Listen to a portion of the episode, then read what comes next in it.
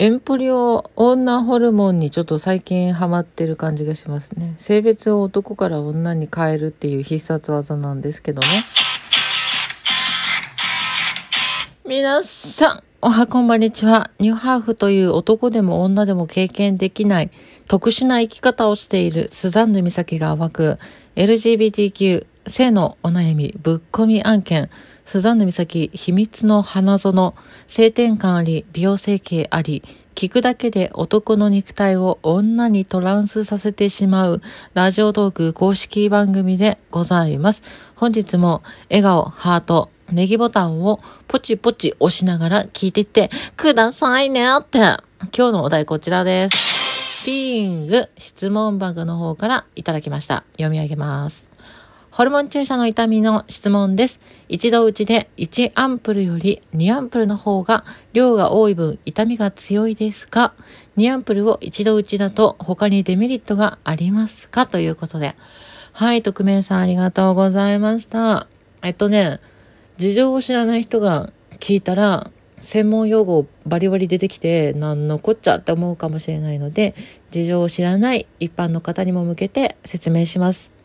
ホルモン注射っていうのは、まあ、さっき冒頭で話したように、男の体を女の肉体に変えていくための、まあ、ホルモンが入ってる、まあ、注射ですね。はい。まあ、もちろん骨格とかはあんま変わんないし、声も変わんないし、まあ、顔もそんなに変わんないし、胸も出てくるか出てこないかは本当に神の溝知るって形なんで、まあ、ぶっちゃけあの、このホルモン注射をしたところで、まあ、ワンピース、漫画のワンピースの、何ですかあの、エンポリ、エンポリオ女ホルモンなんだっけあれ。えっ、ー、と、イワンコフさん。イワンコフさんがやるような、肉体が、なんか、みるみるみるみる筋肉隆々の男が女の子になって、声も高くなって、顔も丸顔になって、おっぱいも大きくなってはありえないです。あれは、多分1500万ぐらいかかります。あ、あの体にするのに。あのムキムキゴリゴリの男があの体にするんだったら多分3年ぐらいかかって1500万ぐらいかかります。はい。リアルは怖いですね。厳しいですね。まあそんなホルモン注射をなぜ私たちがやるかっていうと、まあ男性的なその性欲だったりとか、匂いだったり、肌質だったり、顔つきだったり、肉付きだったりっていうのを女性化させる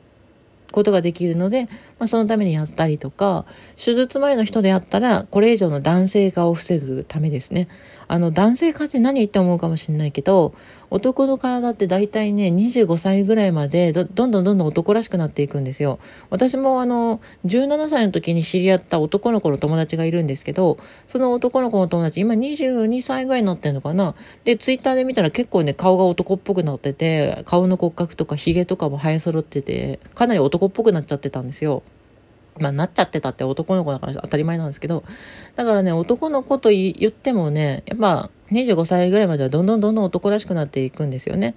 なので、その MTF、私たちのような男から女に性別を変えてる人は、なるべく早い段階でこの女性ホルモン注射をすることによって、その男性化を食い止めて、まあ、女性らしい方向にしていくっていうことができるんですよね。じゃあある程度その骨格的にも体的にも男になっちゃった人は意味がないのかっていうと、まあ、その男性化っていう意味ではもう防ぐことができないんですけどただ体の女性化においてはさっき言ったように、まあ、体つきだったり顔つきだったり肌の調子だったりあと髪の毛が柔らかくなるとか男臭い体臭が減るとかあと人にもよりますけど胸が大きくなるっていう人もいるので、まあ、全く効果がないかっていうとそんなことはないです。であともう一つ言うと、あの、女性として生きていくために、例えば手術とかをするじゃないですか。抗がん摘出したり、性転換手術をした時に、まあ、男性ホルモンが体の中で分泌されなくなるんですよ。で、そうすると、ホルモンしないと、体の中にホルモンがないので、まあ、体調が悪くなったり、まあ、更年期の女性みたいに、あの、筋肉が一気に落ちたりとか、更年期障害になったりとか、えー、高齢になると、骨粗鬆粗鬆症のリスクが高まったりするんですよね。まあ、それとか元気が出なかったりっていうメンタル的な部分もあるんですけど、まあ、そんな風に体調不良が起きてしまうので、そういった健康面のために女性ホルモンをやるっていうのも含まれてます。で、そんな女性ホルモンなんですが、えっと、注射でやることが多いですね。飲み薬とか貼り薬とか塗り薬もあるんですけど、大体メジャーなのは注射ですね。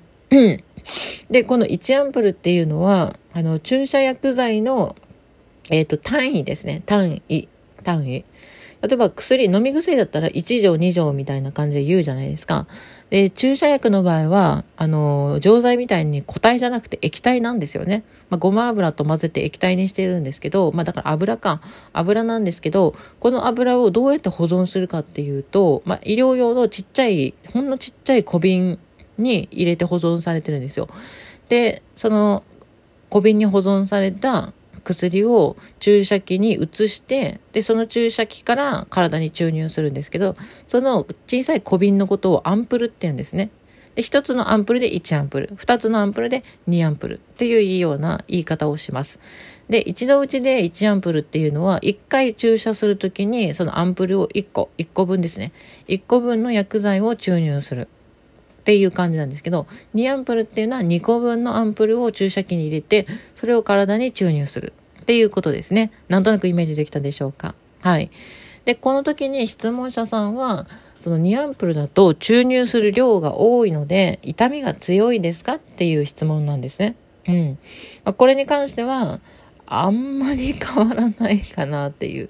まあ、そもそもですね、そもそもそのアンプルっていうものの、あの、量がそもそも少ないので、何ですかね。例えばあの、お米？お米、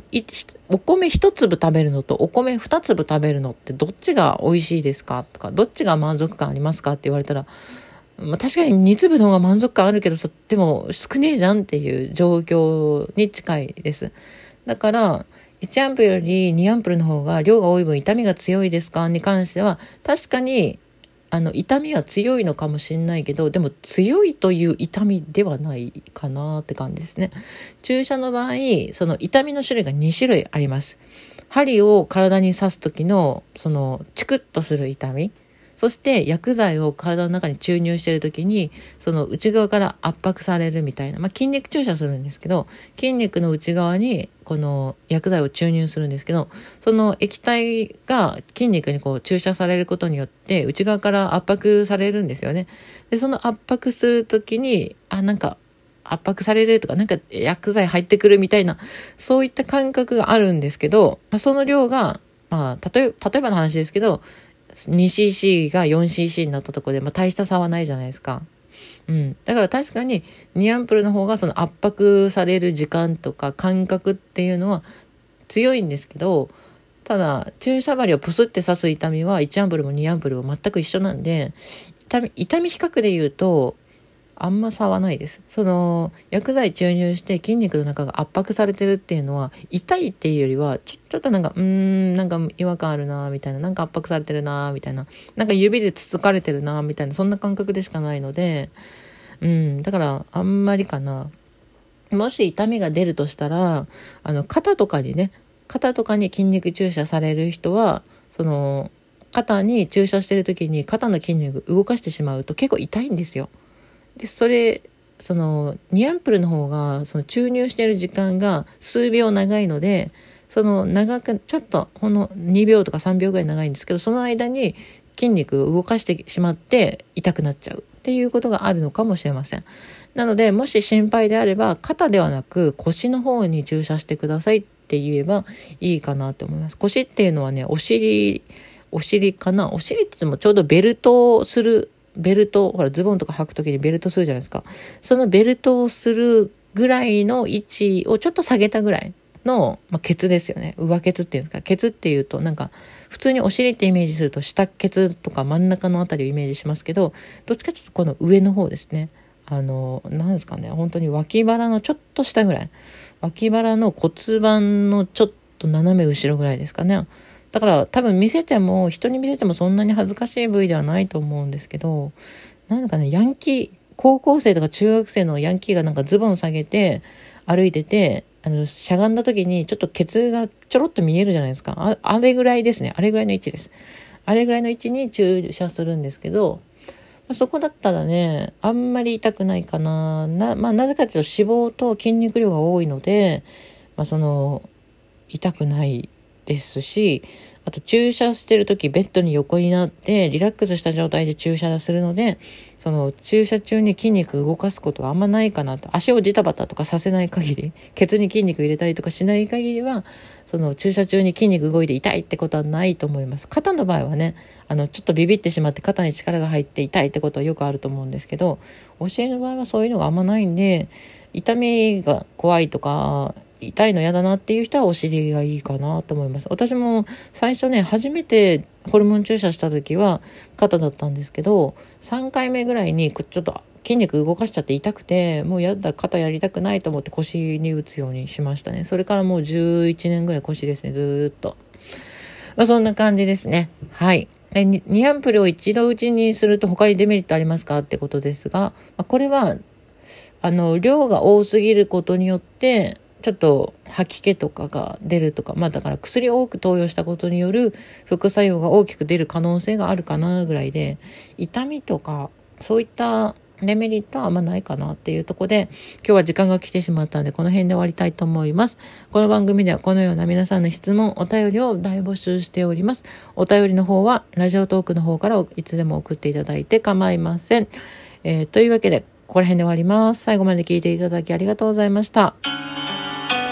Twitter のフォローとこの番組のクリップもよろしくお願いいたします。